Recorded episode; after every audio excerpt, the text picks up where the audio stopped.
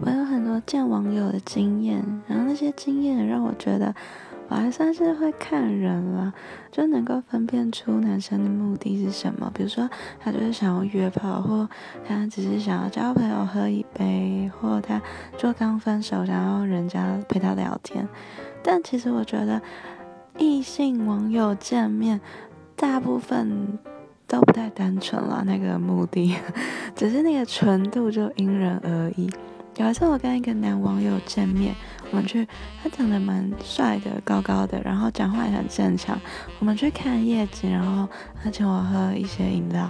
那下山之后，我们就他就开车绕这样子，然后我就觉得不对，为什么那些路我好像已经经过了三四次？所以我就问他说：“诶，我们等一下是要去哪里？”